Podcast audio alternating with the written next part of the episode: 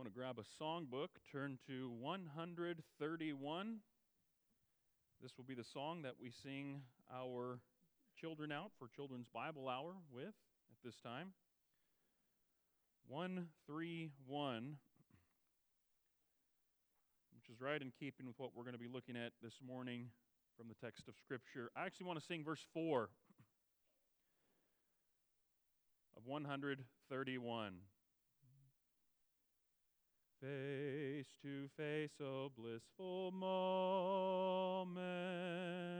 Face to face to see and know. Face to face with my Redeemer,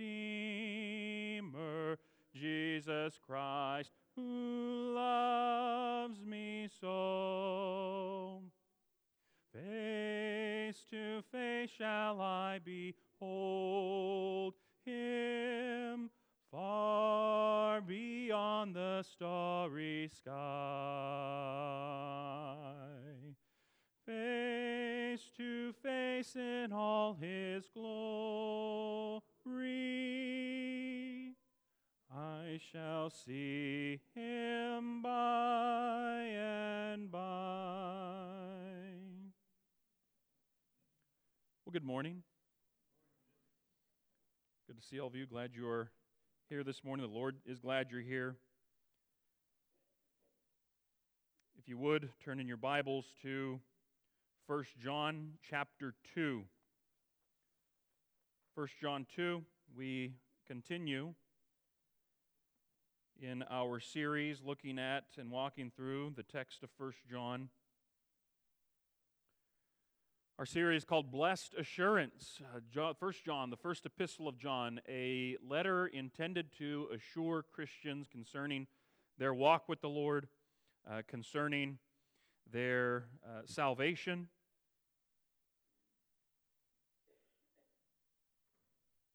And here we come to verses uh, verse 28, and we're going to read in 1 John 2, beginning in verse 28. We're going to read into chapter 3 to verse 3.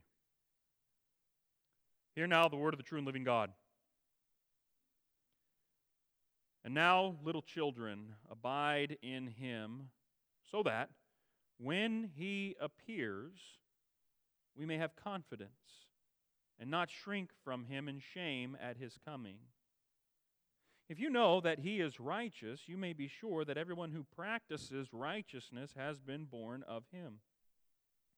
See what kind of love the Father has given to us, that we should be called children of God, and so we are.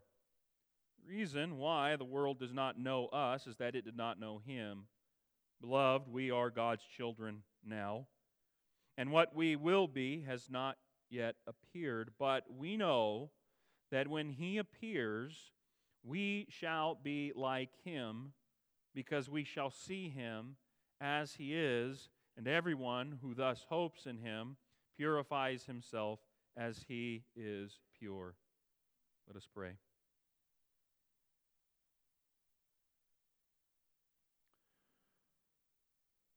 Lord God, we would see Jesus this morning, that we would see him clearly, we pray through your word.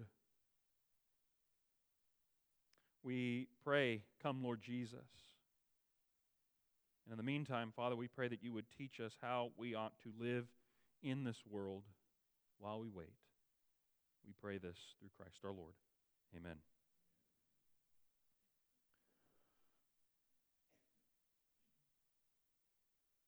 I believe you are with me when I say that I want to go to heaven more than anything else in the world. This morning will be fine, sure. Amen to that. This text deals with several great Bible doctrines. One that's at the forefront here that John mentions twice is the second coming of Christ, the final coming of Christ at the end of time. When he appears, when he appears, he says it twice in the verses that we read. But also, John talks about regeneration, the one who has been born of him. He talks about the love of God. Wow. It's been on that spin out on that for a while, right? And indeed, John invites us to do just that. See or behold what manner or what kind of love the Father has for us. But he also talks about heaven and the eternal state, and we shall be like him. And he also talks about sanctification, the ongoing process of purifying ourselves and being made pure by God. But again, what stands out here are those two references to the second coming of Christ, when Christ appears, and also the eternal state, heaven, where we will be like him. And what John does is he reaches into the future and he says, Your future determines how you live today. My future, your future, that impacts how you live today in the here and the now. The anticipation of future glory ought to be informative of how we live, move, and have our being today. And so John begins to summarize while moving forward. The summary statement is there in verse 28 and now. And that kind of summarizes what he's been talking about beginning back in verse 18. And we spent some time looking at uh, the Antichrist, and there are many Antichrists who've already gone out among you. But here's the deal you're from God. And that's a, that's a good thing. That's a beautiful thing. you you stay with God. And, and he concludes in verse 27 he says, just as the anointing that you have teaches you, you abide in him, you remain in him. And I believe that is John presenting to his readers the reality that yes, you do remain in him. And now he takes a step further. He says, little children, a, a, term of endearment. John's already used it a few times as we've gone through this. This is the aged elder John writing to these Christians that he loves, and he addresses them with this term of endearment. He says, And now, little children, abide in him. And this, this seems to be an imperative, a command. Even as your reality is right now, you remain in him, so now the command is keep on abiding in him. Don't stop abiding in God. And that's the exhortation that John gives to these brothers and sisters, even to us today. Abide in him, remain in God. Don't stray from the pure doctrine, the pure apostolic doctrine, the pure gospel that you were given. Don't wander off into conduct unbecoming of a Christian. And indeed, in order to avoid both of those things, abide in Him.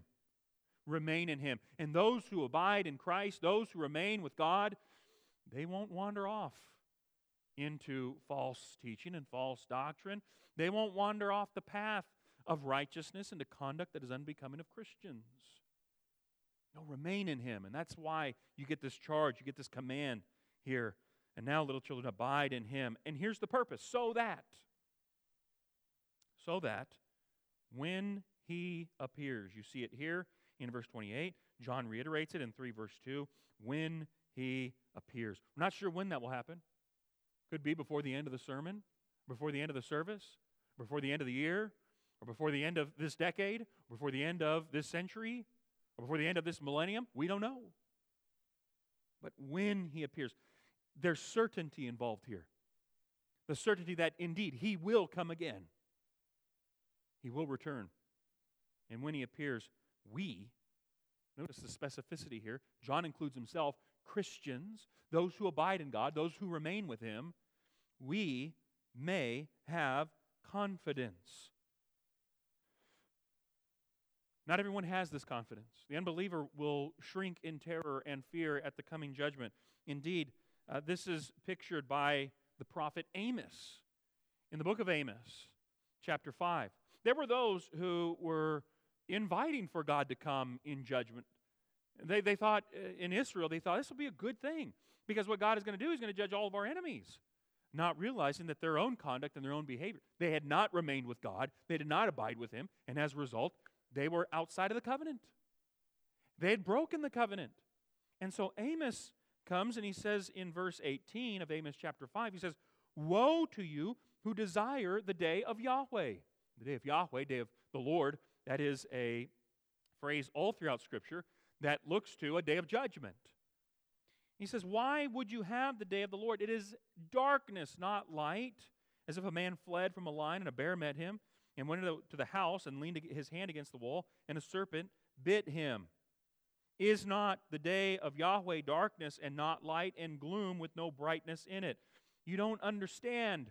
Those who are outside of the covenant, it's going to be a bad thing, a terrible thing. And Amos is even saying to his original audience, It's for you that God is going to come in judgment. Why would you have it? You've not remained with him. Ah, but those who have remained and those who do abide in God. John says here, as we come back to 1 John 2, you have confidence. There's no reason to be ashamed. There's no reason to be terrified. Why we sang the song face to face. You realize you've been you have been abiding in the presence of God throughout your life, oh Christian. And all that's going to happen when he appears is it's just going to be a different manifestation of his presence. Indeed, it will be face to, you'll be face to face. Christ, your Savior, your Redeemer, your Lord.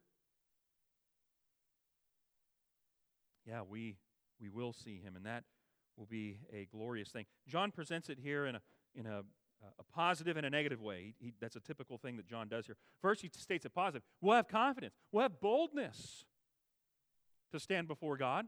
But then he says, and not shrink from him. There's that terror, there's that fear, uh, that, uh, that shame that's involved there. No reason to shrink in shame. And, uh, and again, uh, it, it, has to do with the presence of God.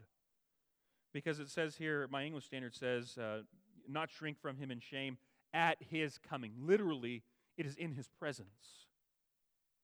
In his presence. Before him.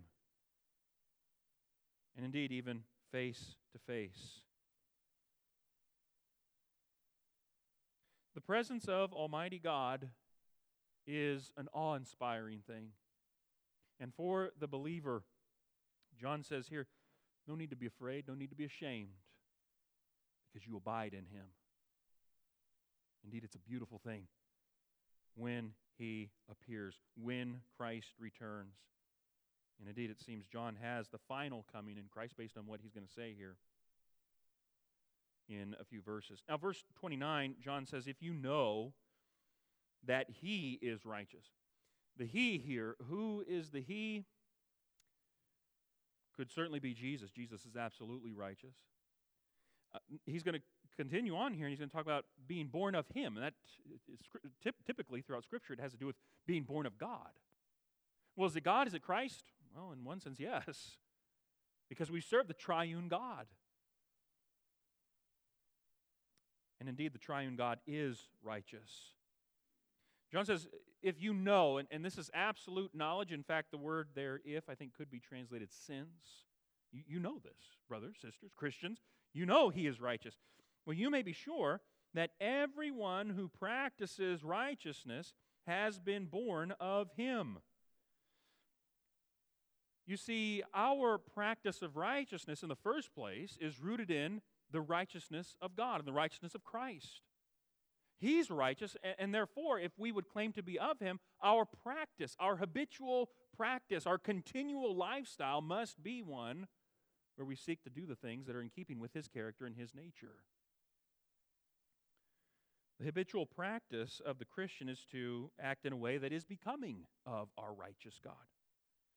But then also notice the connection John makes here to regeneration. He says, everyone, or the one, the one who practices righteousness, literally what he says there. The one who practices righteousness, and that's the present tense thing, that's the ongoing thing, that's our day to day practice. The one who practices righteousness has been born of him. This is the root of the fruit of our righteous practice. The root is regeneration. The root is you've been born of God. And I've talked about how tenses are important, and it doesn't exactly translate uh, perfectly into English. But essentially, it's this the perfect tense here. You have been born of God at some point in the past, and you continue to stand begotten of God. There are definite, abiding results of that new birth, of having been born of God. Like what? How about practicing righteousness? That's what he's saying here. That your new behavior is rooted in your new birth. Or we could even say it this way your new birth precedes your new behavior. That your uh, practice is proof of your parentage.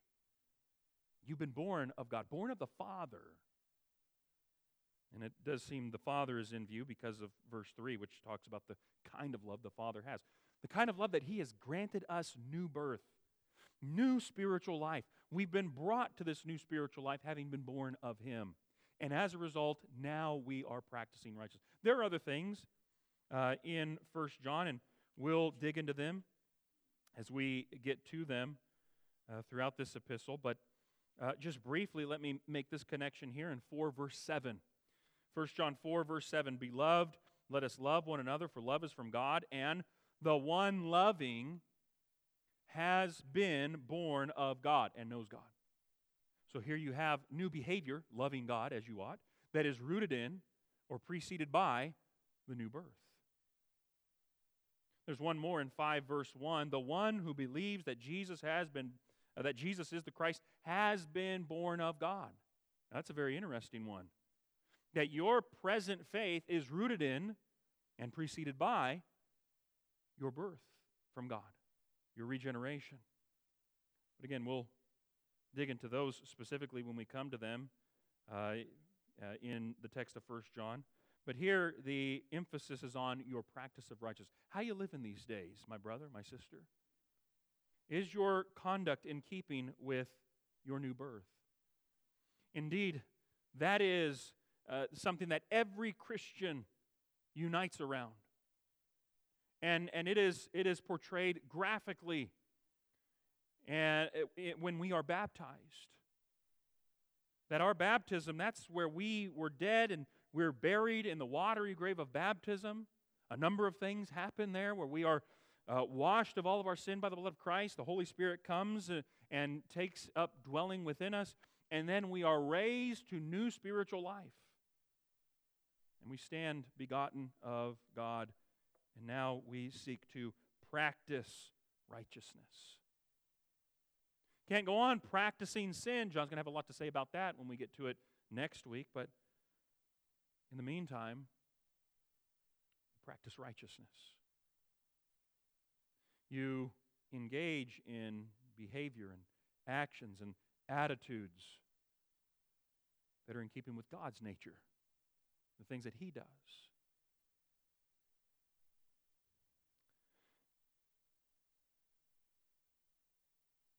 And again, it's the, the new birth that we experience, having been begotten of God, is rooted in the love of God. 3 verse 1 See what kind of love the Father has given to us. Behold, what kind of love, what manner of love, your translation may say. Literally, it's of what country. and that, that is a, uh, a common way that they had of expressing it. It's just saying essentially this it's of, a, it's of an entirely different realm. It's of an entirely different origin, namely a divine origin. It's unlike anything that we experience here in this present world. And John is calling upon these saints, calling even upon us, just to sit and contemplate, meditate, and bask in the love the Father has for you, my brothers and sisters. Wow. We talked about this love. It's the love of the Father is a, an everlasting love a love from all eternity. And He loved us before He created anything. And it's out of that love that He has given birth to us. That, that we, and, and you know, when, when we, He's going to talk about that we should be called children of God. And, and typically in Scripture, that points to our adoption in Christ. And that's right. Uh, you know, there are places in Scripture that talk about how we have been adopted into the family of God. John, though, in the language he is using, the terminology that he's using, is pointing us to parentage. that God is our Father, not just in an adopted sense, but there is divine DNA, as it were, that connects us to our Father. And He has called us His children. You know the things that you have done in your life. You know the sins that you have engaged in. You know how you have broken the Father's heart. You, like the prodigal, went off to the faraway country. You, as a rebel, shook the fist at God and said, I'm going to do it my way. You know the crushing reality of sin. And John is by no way excusing that. We've, we've been through passages already in 1 John where it has been accentuated just how grievous and heinous sin is. It is cosmic sedition against the ruler of the universe. We, creatures of the dust, have the audacity to rebel against the King of heaven. And then in love, the Father mercifully, graciously causes regeneration, takes out that heart of stone, that rebel heart, and gives us a new heart that produces new affections, even our own love for the Father. Brothers and sisters, we, we've only touched the hem of the garment when it comes to the love that the Father has for us. Why do you love us like this? And yet He does. He has loved us with an incredible love, a great love, an everlasting love. And He calls us His children. And so we are. There's the present reality. You are. You are a child of God. My brothers and sisters, we are the children of God. And listen, this is a special privilege and a special blessing that only the saints of God have. It is exclusive for the body of Christ, the family of God.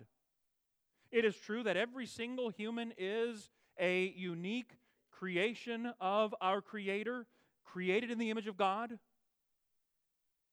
But only Christians are children, born of Him, begotten of God. And in fact, as we get deeper into chapter 3, one thing he's going to point out is that everyone else is under the power of the evil one and they themselves are children of the devil.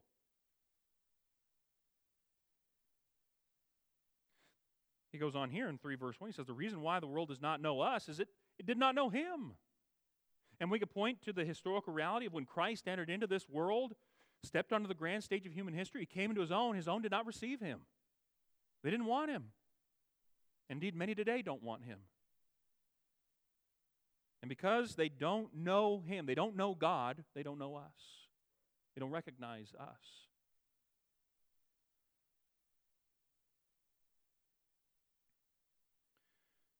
Children of God, and that's what we are, are not known by the world. The world does not know us because it does not know God.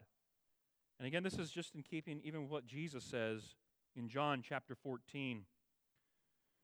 We know verse 6, Jesus says, I am the way, the truth, and the life. No one comes to the Father except through me. Philip asks a question, though, in verse 8. He says, uh, uh, makes a statement. He says, Lord, show us the Father, and it is enough for us. And notice what Jesus says. He says, Jesus said to him, to Philip, Have I been with you so long, and you still do not know me, Philip? Whoever has seen me has seen the Father. How can you say, Show us the Father? And this is the other component of this, and it's connected to what John has been arguing in chapter 2 about those who do not know Jesus. That whoever does not have the Son does not have the Father. You cannot slight the Son and expect to call God your Father. And so it did not know him. It did not know the world does not know Jesus. They refuse to acknowledge Jesus. And as a result, since they don't see Jesus, they don't see the Father. Because if you've seen Jesus, you've seen the Father. If you know Jesus, you know the Father. We know Jesus, brothers and sisters. And therefore, we know the Father. And we are his children. What a glorious assurance And it's also connected to why, when Christ appears, there's no need for fear, no need for shame. It's because when Christ returns, we see our Lord face to face, but then we also see our Father face to face. All these years that you've you've lived with the Father and you've communed with the Father and you remain with Him and you abide in Him. And now to see your Father, the one who loved you with such an incredible love that He sent His Son to die in your place for your sins, to save you, to redeem you, to grant you a new birth. Again, it's all the more reason why I want to go to heaven more than anything else is to see my Father and my elder brother, Jesus. Another term of endearment here, 3 verse 2, beloved. John loves these brothers and sisters.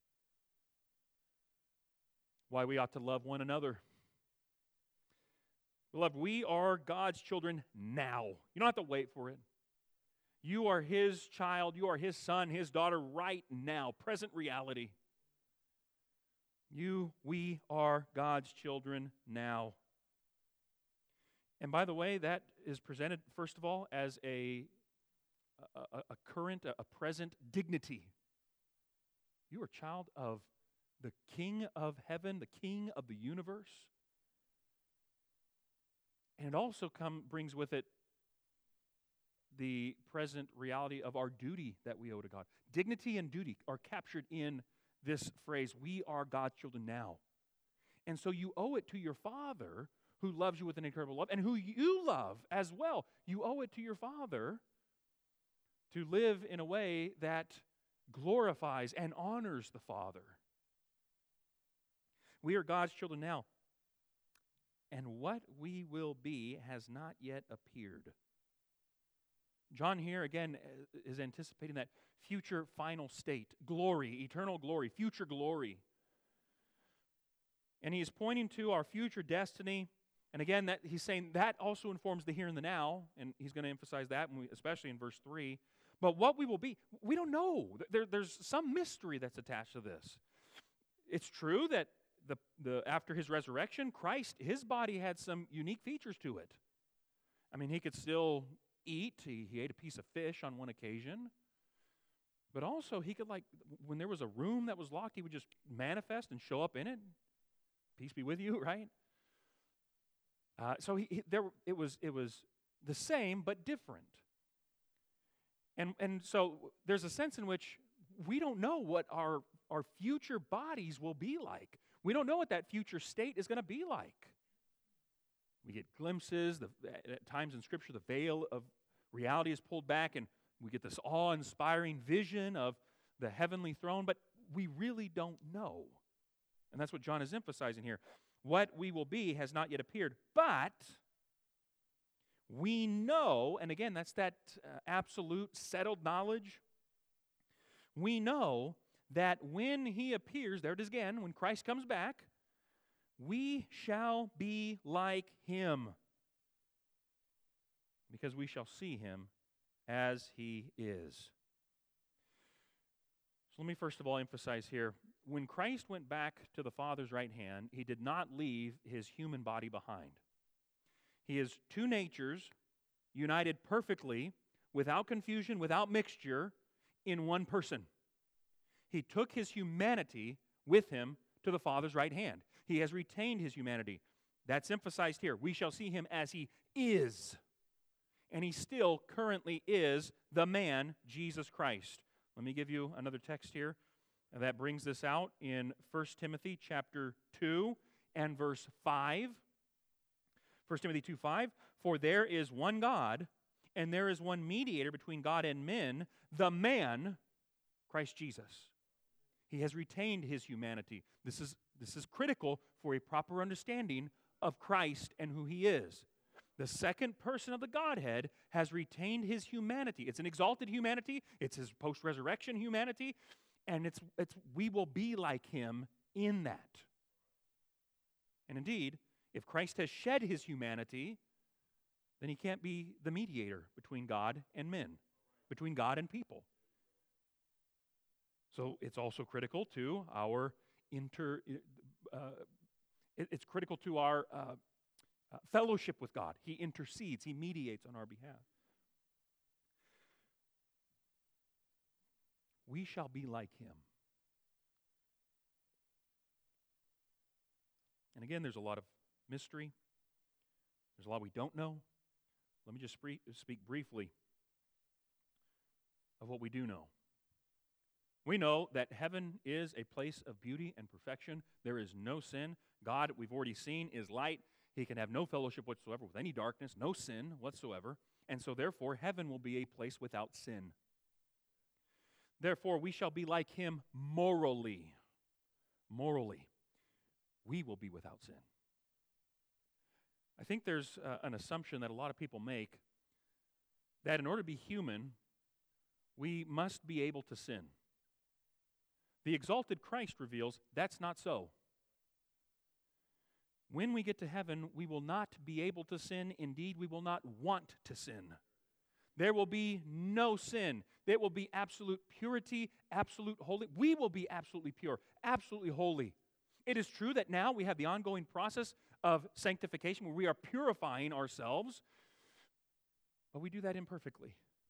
But over there, when we will be like Him, we will be like Him morally, we will be perfectly pure, perfectly holy. We'll be free from everything that contaminates. Don't you want to go there? Heaven is also a place of perfect knowing. We get glimpses of this where the triune God knows himself perfectly. The Father perfectly knows the Son, who perfectly knows the Spirit. The Spirit searches the deep things of God, and, and so it goes. Here below, we don't know fully, we know in part. And indeed, because we are uh, fallible and subject to error, we're subject to falsehood. I mean, uh, raise your hand if you are one who is perfect in knowledge. That was a good place not to raise your hand. Good. When we get there, we shall be like him intellectually. We'll be free from falsehood, free from error. You know, there are blind spots in our faith. But when we get there, well, it's no longer faith, is it? And we shall see him as he is. Faith will give way to sight, and, and so we will, we will know perfectly. Now, let me just say this we will be like him. That does not mean we will be identical to him. We will not be omniscient because omniscience is a quality and a characteristic, an attribute exclusive to God. But we will understand it better by and by as we sing. We will, we will know more perfectly. And indeed, we will be fully known at that point. Don't you want to go there? Heaven is also a place of health and vitality where we don't grow old, we don't grow weak. And that's what happens here. We, we grow up, our bodies betray us, they give out in certain ways. We are afflicted with diseases. I've had asthma my whole life. We scrape ourselves, we end up with scars. I got scars here, there, and all over. We shall be like him physically. We'll have a new glorified body. This mortal body will put on immortality. This perishable body, the imperishable, we will be changed. We will be like him. We uh, will have a body that no longer has scars, no longer subject to disease. We will be strong. We will be uh, virile. We will be healthy. We'll have a new glorified body. Now, while there will be power, new spiritual, uh, uh, uh, a spiritual body empowered by the Spirit, that doesn't mean we'll be omnipotent, all powerful. That's, again, a quality, a characteristic, an attribute exclusive to deity. But having that new spiritual body uh, that is powered by the Spirit, that's the idea. There will be no weakness, no imperfections. We will be fully human as we were intended. Don't you want to go there? We shall be like him. And we shall see him as he is. We will see Christ face to face. We will see our Father face to face. This is our hope. And verse uh, 3 Everyone who thus hopes in him, and we do, we have this confident expectation to be like him morally, physically, intellectually, and all that. Everyone who thus hopes in him, hopes on him, uh, in Christ, on God, however you want to say that. I think both can be in view here, but it's certainly to see him. Uh, Paul talks about in, in 2 Timothy chapter 4, verse 8, he says uh, uh, that when Christ returns, it, it's everyone who loves his appearing. And indeed, we, we love that. And we long for that. We eagerly anticipate it. Everyone who thus hopes in him purifies himself as he is pure. This is the this is connected to practicing righteousness. You are killing sin. You are putting sin to death. We've talked about that. The mortification of sin. But it's also the cultivation of new and, and godly practices. It's not just enough to be done with sin, but now we have to engage in good, godly, righteous practices. The things that are becoming of a Christian. That's part of the purification process. Uh, one passage, one, one connection here to make Second Corinthians chapter 7. You know, this is one of those texts that uh, people don't usually put it on bumper stickers or, you know, put the stencil on the wall, right? But it's a good one. Second Corinthians 7, verse 1. Since we have these promises, and you got to back up into chapter 6, and, you know, I will, I will be a father to them, and they'll be my sons and daughters. We have these promises. We've talked about all the promises we've already looked at in First John as well, could be piled on here. Since we have these promises, beloved, let us cleanse ourselves from every defilement of body and spirit, bringing holiness to completion in fear of God. And here is John uh, seemingly writing uh, years after Paul wrote that. He says, Amen, Paul. We need to be people who seek to purify ourselves. We don't do it in and of ourselves with our own strength, our own power. We do this as we are empowered by the Spirit. The Holy Helper helps us to be holy. And so, yes, we are putting away the things that contaminate body and spirit, and we are seeking to bring holiness to completion in the fear of God. We are purifying ourselves, knowing He's pure. And we're going to see Him in all His purity one day. And again, He is pure, present tense. He's continually pure, and we ourselves are continually purifying ourselves. One writer put it very succinctly the obligation of purity. He writes, Those who know that God stands at the end of the road will make all of life a preparation to meet Him. And that's what it is. All of our life is a preparation to meet our holy, our pure, our righteous God. And so, therefore, yes, we are purifying ourselves. We are killing sin, otherwise, sin will be killing you, as John Owen said. And we're also cultivating those practices. And it's all in anticipation of what is yet future, about how our, our future impacts the here and the now. Our future informs how we ought to live, move, and have our being right now. And when he appears, we shall be like him. And again, I ask, don't you want to go there? Then we must be like him today and every day. Let's commit this to prayer.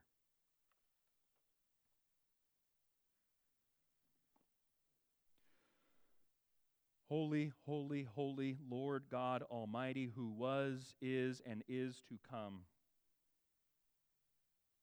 We are of the dust sinners who sin. Help us, Father, to put sin to death in our lives. Help us to purify ourselves as Christ is pure. Help us to practice righteousness as you are righteous. And all the more as we see the day approaching, Father, we want to be with you. Not only in the there and the then, but in the here and the now, Father. Help us to remain in you, to abide in you. Glory to the Father, to the Son, to the Holy Spirit, as it was in the beginning, is now, and evermore shall be.